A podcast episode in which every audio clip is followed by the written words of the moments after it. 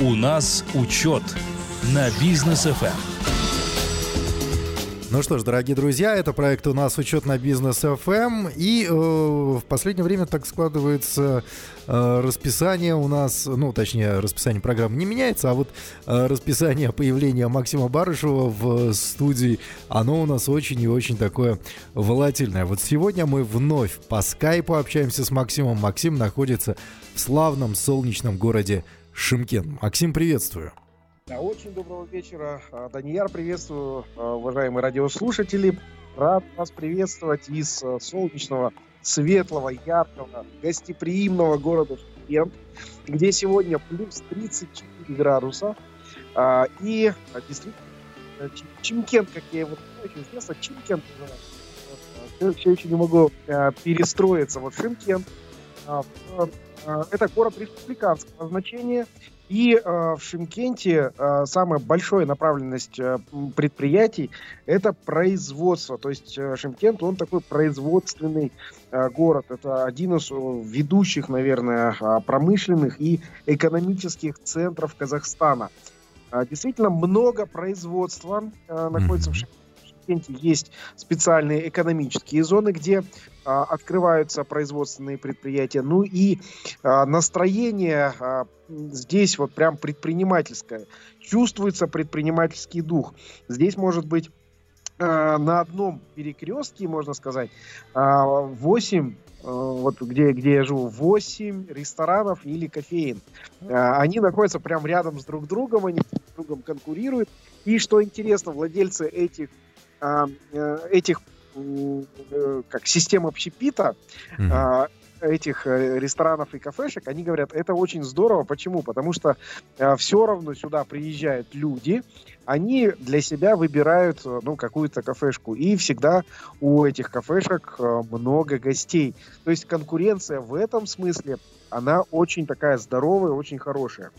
Ну, ну, наша нация славится тем, что мы любим поесть очень так плотненько, хорошо, поэтому ресторанов на квадратный метр, ресторанов, кафе у нас действительно очень много. Ну и тем более Шимкент славится своей вкусной кухней, обалденной просто. А, Максим, хотел спросить, хотел задать вопрос по поводу э, перелетов, потому что вот э, ну, постоянные перелеты, да, у вас и в зарубежье, в дальнее, и по Казахстану, Астана просто несколько раз в неделю туда мотаетесь, э, Шимкент. Что по ценам с билетами? Потому что вот я открыл э, вроде тему перелетов, авиации казахстанской. И тут столько новостей только за сегодняшний день у меня появилось, что Смаилов раскритиковал авиаперевозчиков. Э, получается, у нас состояние аэродромных покрытий критическое. Дефицит авиатоплива мешает развитию отрасли. Пилотов гражданской авиации не хватает в Казахстане. Э, гражданская э, авиация уже обсуждают в правительстве. Что, что там такое? Что с ценами-то? Вот а, ты с ну, первых ну, уст компании э, «Скат». Э, билет брал э, в день вылета, и билет не обошелся в 32 тысячи тенге, что, в принципе, достаточно хорошая цена при достаточно хорошем сервисе «Скат». Вот я действительно удивлен, этой авиакомпании. Раньше у меня было какое-то предвзятое отношение, что скат это такой лоу-костер, а, где, а, где какие-то там непонятные самолеты. Я хочу сказать, что вполне удобно лететь на скате, э, хоро- хорошие новые сиденья, э, достаточно приятное расстояние между сидениями, то есть мне было удобно лететь. Mm-hmm. Вот, ну и э, приятная цена э, у ската, что ну из Алматы в э, Шимкент. Здесь э, в Шимкенте основное, ну можно сказать основное гнездо ската, то есть это основной аэродром, который э, базирование самолетов ската, это в Шимкенте. И э, насколько я узнал, мне стало известно, что в э, авиакомпании «Скат» э, все самолеты в собственности а в отличие от Эйростаны, Эйростана использует лизинговую модель. А, то есть а, все самолеты, которые есть в Эйростане, они взяты в лизинг. И я помню, мы обсуждали несколько недель назад с вами, когда я прилетел из Японии, мы тогда обсуждали Э, не только стоимость высокую э, перелетов э, на Astana, но и то, что Astana не летает в э, крупнейшие экономики мира. В частности, мы тогда затронули две страны, Японию и Соединенные Штаты Америки. И вот сегодня э, уже поступила информация о том, что э, Air Astana с 25 года все-таки начнет летать в Соединенные Штаты Америки. Они ждут какой-то там большой, э, большой самолет, чтобы, э, чтобы начать летать в эту страну. Ну, там Нью-Йорк, вот. получается, Мумбаи, еще какая-то страна, ну тоже дальнего зарубежья. Прям прямые перелеты вроде как будут у нас. Да, да. Ну, это мы ждем э, полетов в США, наверное, последние 30 лет. И э, как- как-то вот все, все ждем и ждем. Вот, потому что вынуждены летать через э, или через Стамбул в США летают, или летают через, э, э через Ташкент. Вот, то есть даже, даже из Ташкента да, есть прямой самолет в Соединенные Штаты Америки, а у нас все еще нет. То есть это большой вопрос, конечно же, к э, правлению э, mm-hmm страна. Ну и э, такой большой вопрос к нашему правительству, чтобы эти согла- согласования между стран были. Э, хочу ну, тоже проинформировать наших э, радиослушателей э, здесь о э, таких соглашениях. Э, там ситуация какая? Когда э, наша компания э, долж- летает скажем, в Соединенные Штаты Америки или в любую другую страну, э, то определяется одна компания или пул авиакомпаний, которые в этот же момент начинают летать э, в Казахстан. Это mm-hmm. международная такая практика. Соответственно, если мы начинаем летать в США, то и компания из США начинает летать в Алмату. Ну, в Алмату или же, или же в Астану. Там уже будут, будут смотреть по, а, по расстоянию и куда будут летать. Я думаю, скорее всего, летать будут у нас из Астаны а, в Лос-Анджелес, то есть через, э, э, через восток.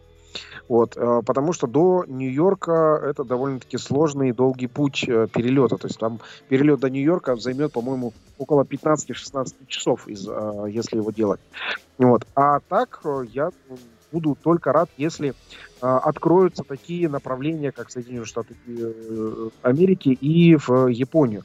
Но что хочу сказать, в воскресенье я вылетаю в Караганду.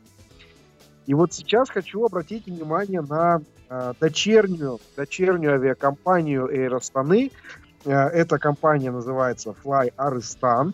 И э, взял билеты. Вот Алмата, Караганда, недалеко от Астаны. Э, это компания, которая вот Aerostan, э, это это low-костер. Что, что, что означает low-костер? Uh, low – это низкие, cost – это издержки, затраты по бизнесу.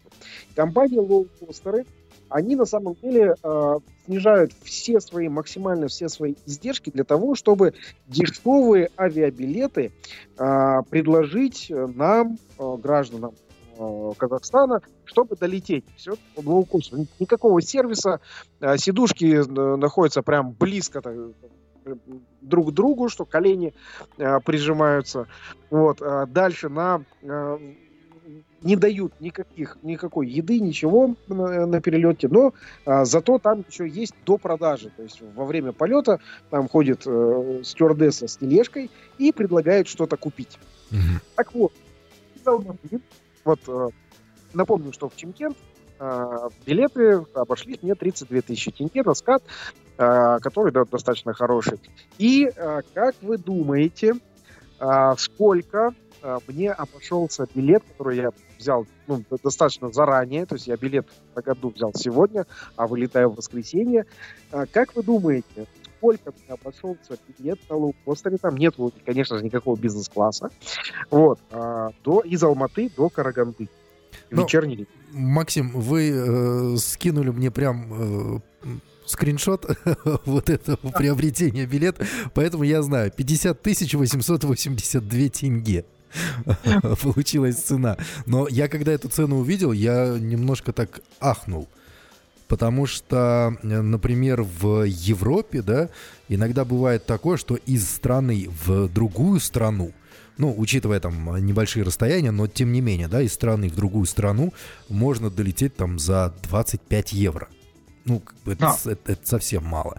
У нас э, внутри страны Алматы, Караганда э, более 50 тысяч тенге, но это что-то прям совсем. И, кстати, э, тут уже отмечали а то, ну, на правительственном часе, что полуторачасовой перелет лоукостера казахстанского из Астаны до Алматы порой стоит в два раза дороже такого же по расстоянию маршрута в Европе, США, там, в Китае, неважно, да, и уже отмечалось, что авиакомпании у нас в стране, они работают э, в интересах увеличения собственных доходов, а не в интересах потребителей. Это вот Алихан Смаилов, он, э, глава кабина, он уже отмечал об этом. Вот, и э, как, по-вашему, можно решить проблему дороговизны вот этих вот билетов, Максим? Я считаю э, следующее. Так как у нас э, в э, Казахстане, вот в Эйростане, достаточное количество самолетов, вот, их необходимо перераспределить удобным образом, чтобы э, самолеты летали э, до, достаточно часто и были постоянно загружены. Дело в том, что э, если самолет стоит на земле, uh-huh. э, то есть в воздухе, э, то за него лизинговые платежи все равно идут. А, ну, стоит он, летит он. Э, и самое плохое для авиакомпании, когда самолеты стоят на земле. По сути, э, самолеты должны стоять на земле только при, э, при том, когда или вы, высаживают пассажиров, или загружают пассажиров. То есть только в этот момент должны стоять самолеты. Если самолет стоит как-то отдельно на стоянке, то это для авиакомпании э, убыток, который они покрывают, э, авиакомпания покрывает за счет э, клиентов, то есть за счет увеличения стоимости билетов. Посмотрите, что у нас, вот если кто летает, посмотрите, обратите внимание, какой парк самолетов стоит Аэростаны в э, Алматинском аэропорту и в Астанинском аэропорту, это аэропорту базирования Аэростаны. Соответственно, если самолет стоит и летает, он приносит убыток, который потом перекладывается в стоимость билета. Вот. Э, это, эта логика работает на любом бизнесе, но вот э, здесь этот, эта логика очень э, очевидна, и она хорошо прослеживается. А также очень большие затратные части – это когда самолет обслуживается или ремонтируется не по плану. То есть, когда он обслуживается по плану, это появляется в график самолета. Но если он ремонтируется не по плану, это уже идет а, такое э, снижение, э, снижение дохода и, конечно же, перекладывание э, этой, э, этого дохода на стоимости авиабилетов. Ну, на языке вот, перевозчиков это простой, да? Уже простой да, самолеты. Да, то есть, чтобы снизить, э, чтобы снизить э, стоимость э, авиабилета, необходимо увеличить э, количество рейсов, то есть э, поднять все самолеты в воздух, э, и чтобы они летали, были более удобные маршруты, и э, вся отрасль развивалась. Э, хочу сказать, что Казахстан, э, благодаря своей большой территории, э, в э, Советском Союзе э, был одной из самых развитых э, стран, с э, самолетными перевозками. А, даже если помните, такой был Ту-144, угу. Ястреб. Вот он летал, соединял Алма-Ату э, с Москвой. Это был сверхзвуковой пассажирский самолет. Вот. А он летал между Алматой и Москвой. Вот, потому что это было Э, экономически целесообразно и выгодно. Ну и... вот, кстати, по поводу экономической целесообразности, выгоде, почему наши самолеты, к сожалению, не летают так часто, как нам хотелось бы для снижения цены, да, все это вследствие, э, я предлагаю обсудить сразу после рекламной паузы. У нас учет на бизнес FM. Ну что ж, дорогие друзья, мы продолжаем. А, напомню, что проект у нас учет с Максимом Барышевым. Сегодня у нас проходит в скайпе. А, Максим физически находится в городе Шимкент. Созвонились с ним по скайпу. И Максим вот как раз-таки делился своими наблюдениями о дороговизне, неудобстве и развитии авиационной отрасли Казахстана, гражданской авиации нашей страны. А, Максим, да. на, на связи? Прекрасно. Прекрасно. Максим, вот по поводу дороговизны и по поводу развития отрасли, да, тут э, э, нашел сегодня э, высказывание Марата Карабаева, это министр индустрии инфраструктурного развития. Он говорит о том, что мешает отрасли э, дефицит авиатоплива. Вот не получается. Производственные мощности наших НПЗ, говорит, не покрывают потребность в авиатопливе. А, в связи с этим приходится импортировать его из России. Вот, э, в сфере обслуживания, ну, все это негативно сказывается на транзитном потенциале. Он добавил, что из-за нестабильной ситуации с топливом авиаперевозчики не могут запланировать запуск новых международных рейсов. То есть э, Карабаев все это э, как бы сбрасывает э, вот именно на НПЗ и на топливо. Насколько вы согласны с этим? Здесь ситуация следующая. Вот э, зная министров и вице-министров, э, могу сказать, что многие из них это такие генераторы отмазок. А, вот почему? То есть, например, э, ну, не летали 30 лет в США самолеты. Почему? Ну, потому что не существует э, таких самолетов, которые из Казахстана долетят до США. Но когда поддавливать стали, оказывается, и самолеты существуют, и они и ранее там 777-е Боинги существовали, летали. А сейчас вторая отмазка, которая ранее, она же прокатывала же раньше эта отмазка, что не хватает авиатоплива. Mm-hmm. Да, когда мы э, говорим, что ну окей, у нас не хватает, в Европе же хватает, там же летают э, самолеты по дешевым ценам, а оказывается летают. А у нас э, авиатопливо, э, как оно, дороже стоит, не дороже? Э, да, да нет, оказывается, и хватает, и, и, и закупать можем, с той же России, оказывается, можем закупать. Все, оказывается, все хватает. Вот, а, потому что на любой их а, ответ нужен сразу же контр-ответ, контраргумент. И а, задача вообще министров не находить ответы, а, которые там оправдывают, а вот применить японские методы, которые вот мы э, обсуждали пару недель назад, э, японские методы, то есть если что-то невозможно, то посмотрите на, на эту ситуацию под другим углом, то есть, возможно, это нужно изменить свой подход к ситуации. А у нас же все министры, ну не все, а вот большинство, к сожалению, министров, что а, старые, что новые, они а, смотрят на эту ситуацию как на причину на, найти отмазку и ничего не делать. Вот. А если задача KPI поставить, то есть, э, например, соединить э, Казахстан со всеми, хотя бы с десятью крупнейшими экономиками мира, чтобы напрямую были э, перелеты, если KPI такой поставить министру, и потом спрашивать за неисполнение KPI, вот это уже э, будет у него другие, э, не отмазки, а реальные, реальные достижения, реальные решения. То есть он уже будет искать, э, и, возможно, он будет э, обсуждать с другими министрами, Э, наши ну, возможности. Вот. И я скажу так, что есть очень большой транзитный потенциал у Казахстана, потому что территория действительно большая. А если смотреть на геополитическую ситуацию э, в мире, то есть Россию пытаются сейчас э, облетать все авиакомпании мира, которые mm-hmm. так или летают. И самый лучший путь это облетать через Казахстан. Э, раньше, я помню, в детстве здесь очень много самолетов пролетало над Алматой, потому что это был э, радиолокационный такой узел, а, который связывал э, многие авиакомпании и страны, чтобы самолеты пролетали так. И сейчас у нас же есть большое количество городов. Это, например, Астана, та же самая Алмата, город Актау, где большие э, локационные возможности, через которые можно летать. И я думаю, что здесь необходимо этот транзитный потенциал Казахстана наращивать и увеличивать, э, чтобы э, зарабатывать в том числе Казахстану деньги э, на, на том, что над Казахстаном пролетают самолеты. Здесь это вот такой э, экономически целесообразный вид заработка. Но соглашусь полностью, потому что действительно Казахстан сейчас из-за ситуации в Российской Федерации, мы можем стать связующим звездом между Западом, Европой, Америкой и Юго-Восточной Азией. Да, здесь и перевалочные пункты можно потом делать, и транзитные и так далее. А, но вот, вот эта вот вся ситуация, которая сейчас складывается у нас, да, что лоукостеры дорогие, а, сама отрасль авиационная, она у нас в не очень хорошем состоянии, потому что я уже говорил, да, что и пилотов не хватает в Казахстане, и состояние аэродромных покрытий у нас действительно критическое. А, все же это неспроста, да, по сути, и денег-то в Казахстане тоже достаточно для того, чтобы э, все это э, решить. Здесь вопрос больше, наверное, в управлении. Да, вот есть такое понятие, как корпоративное управление. Максим, что вы можете сказать по поводу управления и в министерствах э, профильных, и в авиационных компаниях?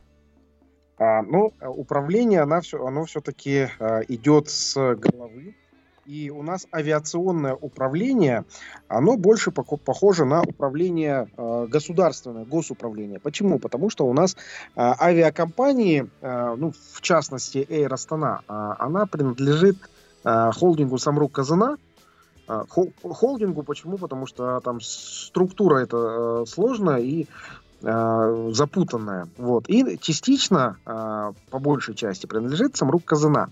Самрук Казана это такая квази-государственное образование, где управление все-таки строится на, э, на базе э, государственных принципов. Но с э, частичным э, экономическим таким вливанием. То есть э, Air Astana должна зарабатывать деньги, и государство в том числе э, ставит задачу, чтобы Astana зарабатывала.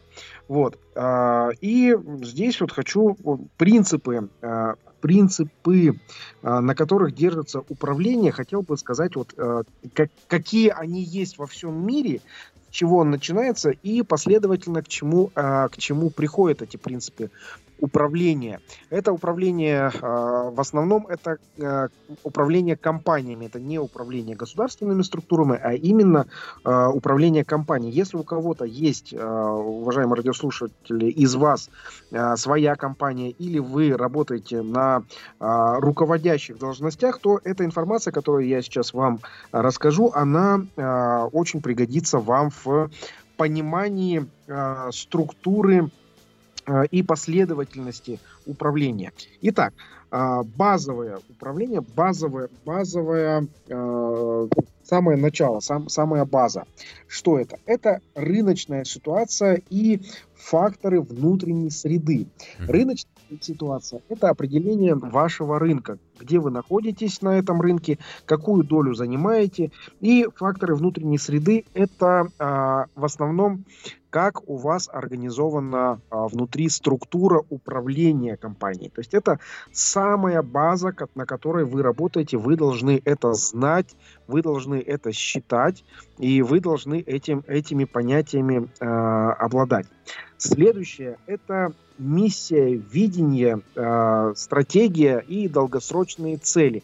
Это э, именно э, эта часть, как миссия, стратегия, это второй уровень, это не первый. Э, часто э, предприниматели делают такие э, недочеты, когда миссию ставят выше всех остальных э, уровней управления. Миссия, там, видение, стратегия. А на самом деле э, миссия и стратегия находятся на втором уровне, то есть после определения рынка. Объясню, почему на втором. Потому что если рынок составляет у вас, э, ну, например, там 10 тысяч клиентов, весь рынок всего 10 тысяч клиентов, а вы говорите, что у вас э, может быть э, там миллион продаж, то, соответственно, естественно, у вас не будет никакого миллиона продаж, а максимальная, максимальные продажи это 10 тысяч. Вот, соответственно, здесь необходимо вам определиться. Первое, это рыночная ситуация где, а потом уже выстраивать миссию, стратегию, исходя из этого, из рынка, и уже э, дальше. Вот, следующее, это вам внутри, это уже внутренняя э, ваша, э, внутри э, корпоративная э, структура ответственности и обязательств. То есть это должно быть у вас все прописано. Ответственность каждого э, человека внутри компании. Начиная с топ-менеджера, что ну, обязательства и ответственность. То есть за что топ-менеджеры несут ответственность, за какие KPI, за какие достижения несут ответственность, во-первых, топы, топ-менеджеры, а потом уже там заместители, уже руководители департаментов, уже каждый сотрудник. И вам хочу сказать, э, что здесь необходима ответственность сверху вниз, от топов до самого последнего сотрудника прописать. Почему? Потому что если сотруднику не прописывать его зону ответственности, э, то э, эти сотрудники с непрописанной зоной ответственности, они э, не будут исполнять ничего и будут получать заработную плату, как говорится, за жопа часы.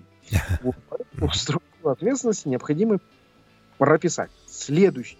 Раз у человека есть ответственность, то э, должны быть и права. В э, компании это структура полномочий. Э, это тоже необходимо прописать, полномочия, особенно полномочия в руководящей сфере. Э, э, бывают такие, что руководитель департамента э, хочет уволить своего сотрудника за какие-то личные, ну, личные, личные цели. Неприязнь вот. такая к человеку. Неприязнь, да. Он работает, и вот этот человек ему лично неприятен. Но для компании, для компании этот человек приносит э, результат, приносит хорошую, там, условно, прибыль, если это менеджер по продажам. Вот. А руководитель отдела продаж хочет его уволить. И здесь очень важно, что э, полномочия по э, увольнению человека должны быть не у руководителя этого департамента, а у руководителя э, human resource, то есть человеческих ресурсов. Соответственно, там процедура какая? Именно по структуре полномочий, тоже подскажу, как у нас это сделано. Э, процедура какая? Руководитель отдела продаж, если его не устраивает сотрудник, он приходит с письменным обоснованием к руководителю человеческих ресурсов.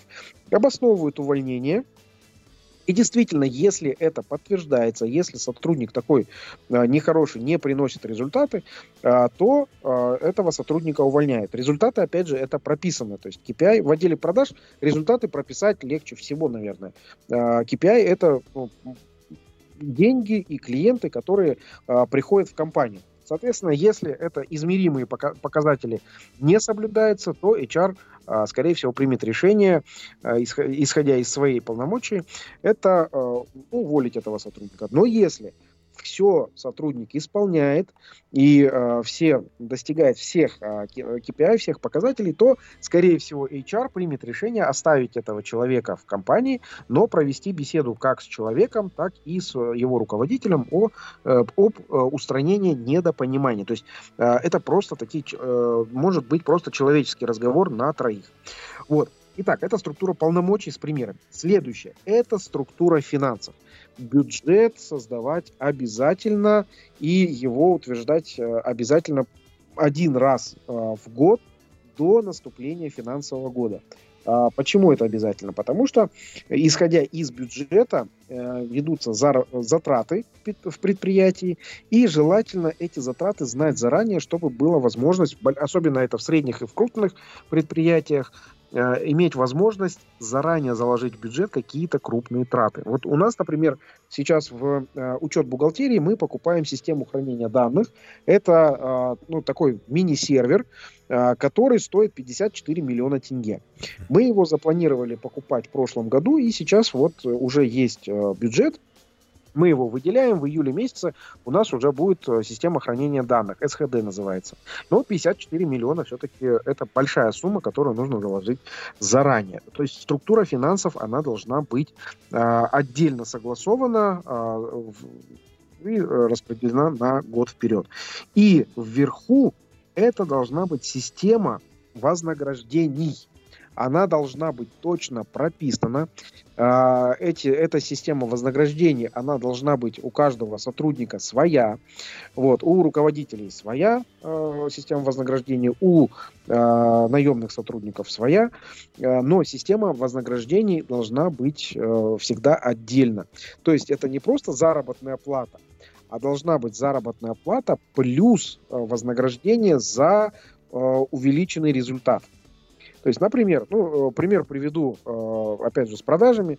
Если у вас есть э, план 100% выполнить, то за 110% выполнения вы получаете а, бонус к этому не 10%, а 20%. Я приведу сейчас просто пример.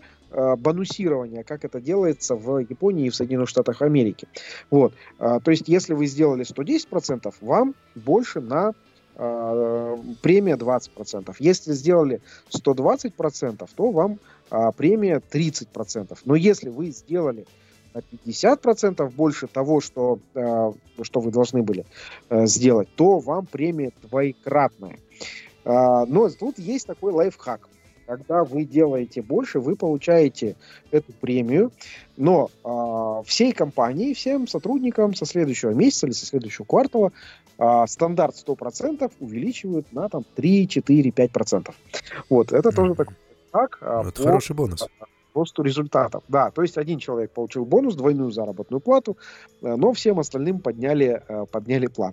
Это тоже, э, тоже работает. То есть наверху, в самом верху уже структуры, это находится система вознаграждений или мотив... ну, ее называют мотивацией, но это, наверное, вознаграждение за увеличенный результат. Итак, опять, кто, кто к нам подключился, снизу с, с самой базы Э, кратко пройдусь еще раз по структуре. Первое, сам, самая базовая структура в предприятии, в управлении предприятием, это рыночная ситуация и факторы внутренней среды. То есть. Это э, там, где компания работает, на каком рынке и какие ресурсы у нее есть внутри. Следующее после рыночной ситуации, после определения рыночной ситуации, это миссия, видение, стратегия, долгосрочные цели. Это второй уровень. Третий – это структура ответственности а, или же обязательств. Следующее – это структура полномочий. После структуры полномочий идет структура финансов, и уже в самом верху идет система вознаграждения. Вот такая вот э, пирамида, э, пирамида управления компанией. Максим, спасибо большое. Я думаю, что и в министерстве, в профильном, и в авиационных компаниях у нас вот эту вот структуру обязательно примут к сведению. Так, мы переходим на короткую рекламную паузу. После вернемся. Друзья, вы же оставайтесь с нами, а мы совсем скоро к вам присоединимся. У нас учет на бизнес FM.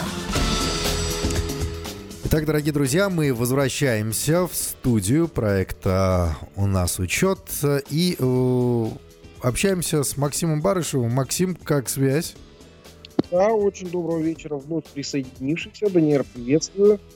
Связь нормальная, как меня слышно? Э, слышно прекрасно. Но э, напомню, что Максим находится в городе Шимкент. Мы общаемся традиционно э, по скайпу. И вот э, сейчас как раз-таки э, связь у нас вот, хорошо, когда связь у нас стабильная. Причем, насколько я понял, э, связь от мобильного оператора сейчас даже лучше, чем э, подключенный Wi-Fi где-то там в общественном месте. Да, точно. И э, скажу так, что здесь в Шимкенте лучше связь, чем в городе Астана. Я помню, вот несколько раз вещали, э, были такие проблемы, перебои со связью, но в Шимкенте, слава богу, такого нету. А, прекрасно. За это еще больше можно любить прекрасный город Шимкент, кстати, в котором мы с удовольствием вещаем на э, волне 107,7 FM. Эм. Так, э, мы уже много чего обсудили за сегодняшнюю программу, но вот есть еще одна тема, которая меня действительно прям волнует. Как выяснилось, Казахстан занимает 80 место из 106 стран – в рейтинге по среднемесячной чистой заработной плате. Это ниже уровня Украины, которая сейчас находится в состоянии войны. Она на 70-м месте рейтинга, Армения на 79-м. А, там не ведется добыча нефти, да, но тем не менее они а, действительно выше нашей страны по уровню заработных плат. А, у них нет таких больших территорий, как Казахстан, ну хотя Украина тоже такая немаленькая страна. Да, об этом вот в ходе круглого стола сообщил депутат Мажилиса Ислам Сункар. Тем временем, по его словам, возглавляют рейтинг. Это Швейцария, там средняя зарплата составляет почти 6 тысяч долларов. Сингапур более 4 тысяч долларов. Третье место Австралия 4 тоже тысячи. Ну и э, там, традиционные страны, да, Люксембург, Эмираты, США, Канада, Катар, Индия, Исландия, они вот э, действительно крутые. Россия та же самая, она занимает 48 место, 884 доллара на человека. А у нас 414 всего лишь долларов. Как так происходит, что воинствующие страны, да, с не самой лучшей экономикой, но вот а, они намного выше, чем добролюбивый, доброжелательный э, Казахстан, в котором и природных запасов много, и потенциала огромное количество. Максим, что нам нужно сделать для того, чтобы зарплаты-то повысить в Казахстане? Да, ну вот э, начну с того, что вот э, с чего мы сегодня начали э, наш, нашу передачу. А, это вот список стран с самыми большими заработными платами. И туда не летают самолеты из Казахстана. Да. Ни, ни в Сингапур, ни в Австралию, ни в Швейцарию а, напрямую, ни, вот, ни в США, ни в Канаду а, у нас напрямую не летают самолеты. Вот, что, собственно, плохо. Почему это плохо? Вот э, я хочу еще раз акцентировать на, этот, э, на этом моменте. А, почему? Потому что там, где большие заработные платы, там успешная экономика. Как мы можем учиться у этих экономик, если у нас нету даже прямого сообщения? То есть, если, например, в Соединенных Штатах Америки, чтобы мне пройти какой-то курс, мне необходимо лететь там 20, там 21 час э, через другие страны, вот, э, с пересадками. Вот, соответственно, здесь у нас нет этого прямого опыта тех стран, которые э, хорошо платят э, своим сотрудникам. Mm-hmm. Это первое. То есть э, мы не можем научиться. Э, второе. Э, почему там платят большие суммы? То есть, в принципе, мировая экономика, она же единая, она целая. И заработные платы платят там, где применение труда приносит наибольший результат. То есть, а, если сотрудник, а, он может, ну, условно, а, может перетащить 100 коробок, вот, у нас то такой же сотрудник плюс какие-то технологии может перетащить уже тысячу, э, тысячу коробок. И если у нас в Казахстане технолог, технологически а, мы, получается, отсталые, то есть нам нужно, чтобы тысячу коробок 10 сотрудников, а в той же самой Европе необходимо один сотрудник плюс мини-трактор, то, соответственно, а, там сотруднику на мини-тракторе платят, естественно, больше скажем, в несколько раз, чем одному сотруднику у нас. И у нас это вот, я привел пример на перетаскивании коробок, то я могу этот пример перевести э, на сельском хозяйстве. То есть у нас отсталое сельское хозяйство по сравнению с другими э, странами. Могу при, пример привести э, на той же самой медицине. Там, где у нас, почему у нас медицина платят мало медикам? Потому что технологии, которые используются за рубежом, они уже сильно ушли вперед, чем наши технологии. У нас, получается, поэтому заработная плата ниже. То есть коэффициент э, коэффициент отдачи от э, человеческих ресурсов у нас меньше, чем за рубежом. Там пытаются со- сократить количество э, сотрудников, заменить, э, заменить этих сотрудников роботами. Вот. Но и это еще не все. Э, еще есть аспект наличия количества денег э, у населения. Э, то есть когда большое количество производства, когда большое количество разного бизнеса, самого разного, когда этот бизнес никто не ущемляет, бизнес спокойно развивается и платит налоги, тогда государство становится успешным. У нас же а, есть такой большой-большой перекос. Вот сейчас цифры, от которых а, вот, я лично удивился, вот скажу эту цифру вам. А. Эту цифру озвучили э, в прошлую среду на э, заседании Сената парламента, э, на, на котором я тоже был и выступал. Так вот, цифра 1300, 1300 предприятий крупнейших собирает в казну Казахстана больше 90% всей, всех налогов. То есть, по сути, это 1300 предприятий, э, это вся экономика Казахстана, ну, больше 90%. А сейчас в Казахстане, если посчитать всех индивидуальных предпринимателей и а, ну, компаний, всего около 2 миллионов. Из них, да, работающих там миллион двести примерно, как нам говорят, но тоже 1300 а, компаний делает 90% а, бюджета всей страны.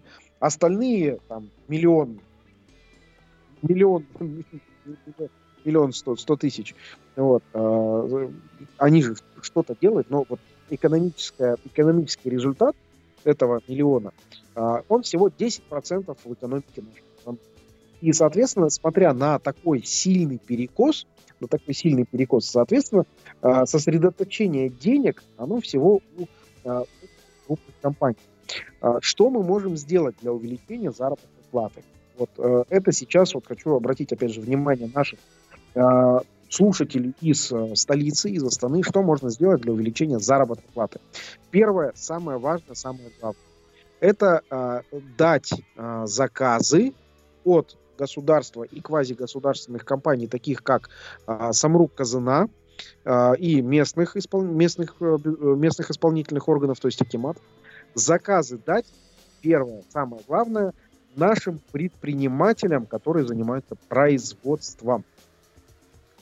Дальше э, эти производственные компании будут работать, э, будут развивать э, внутри, внутри ну, страны производственные мощности, увеличивать количество людей и, чтобы люди лучше работали, привлекать новые технологии и увеличивать заработную плату.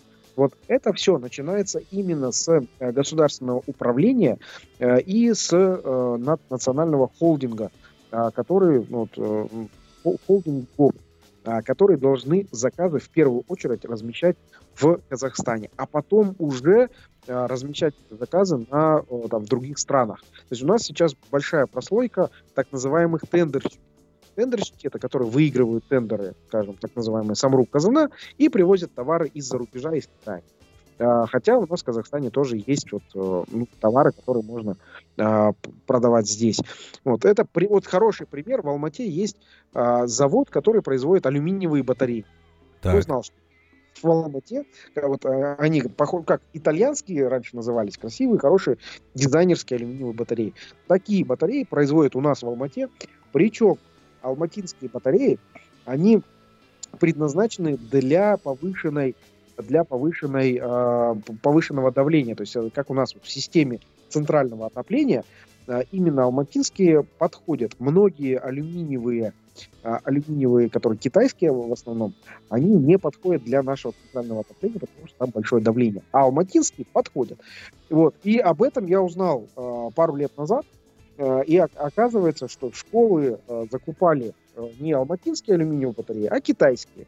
По цене китайские даже обходились дороже, чем алматинские. Вот поэтому необходимо направить свое внимание госорганам на закупку отечественных э, товаров, которые производятся здесь. А потом уже наши отечественные предприниматели начинают развиваться, начинают увеличивать заработную плату. Почему? Потому что э, появляется большая потребность в людях.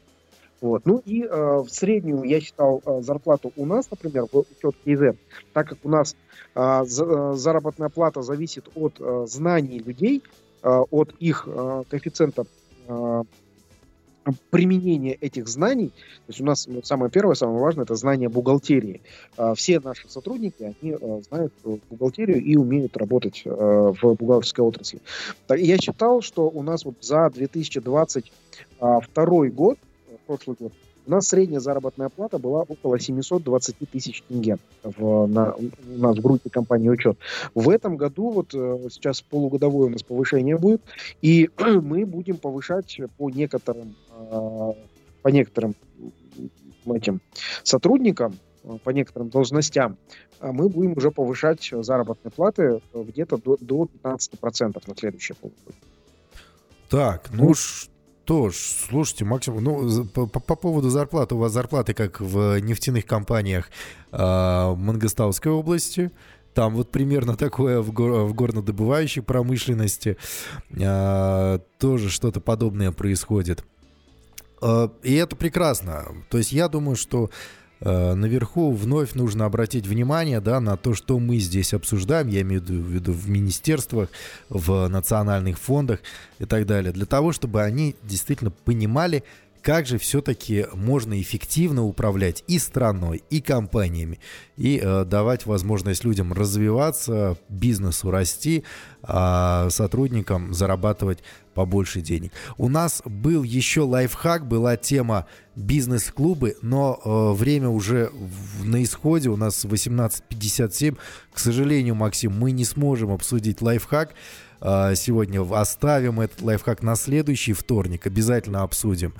А, вам же, Максим, спасибо большое за то, что рассказали так подробно, так много а, сегодня о том, что волнует страну и как решать эти проблемы.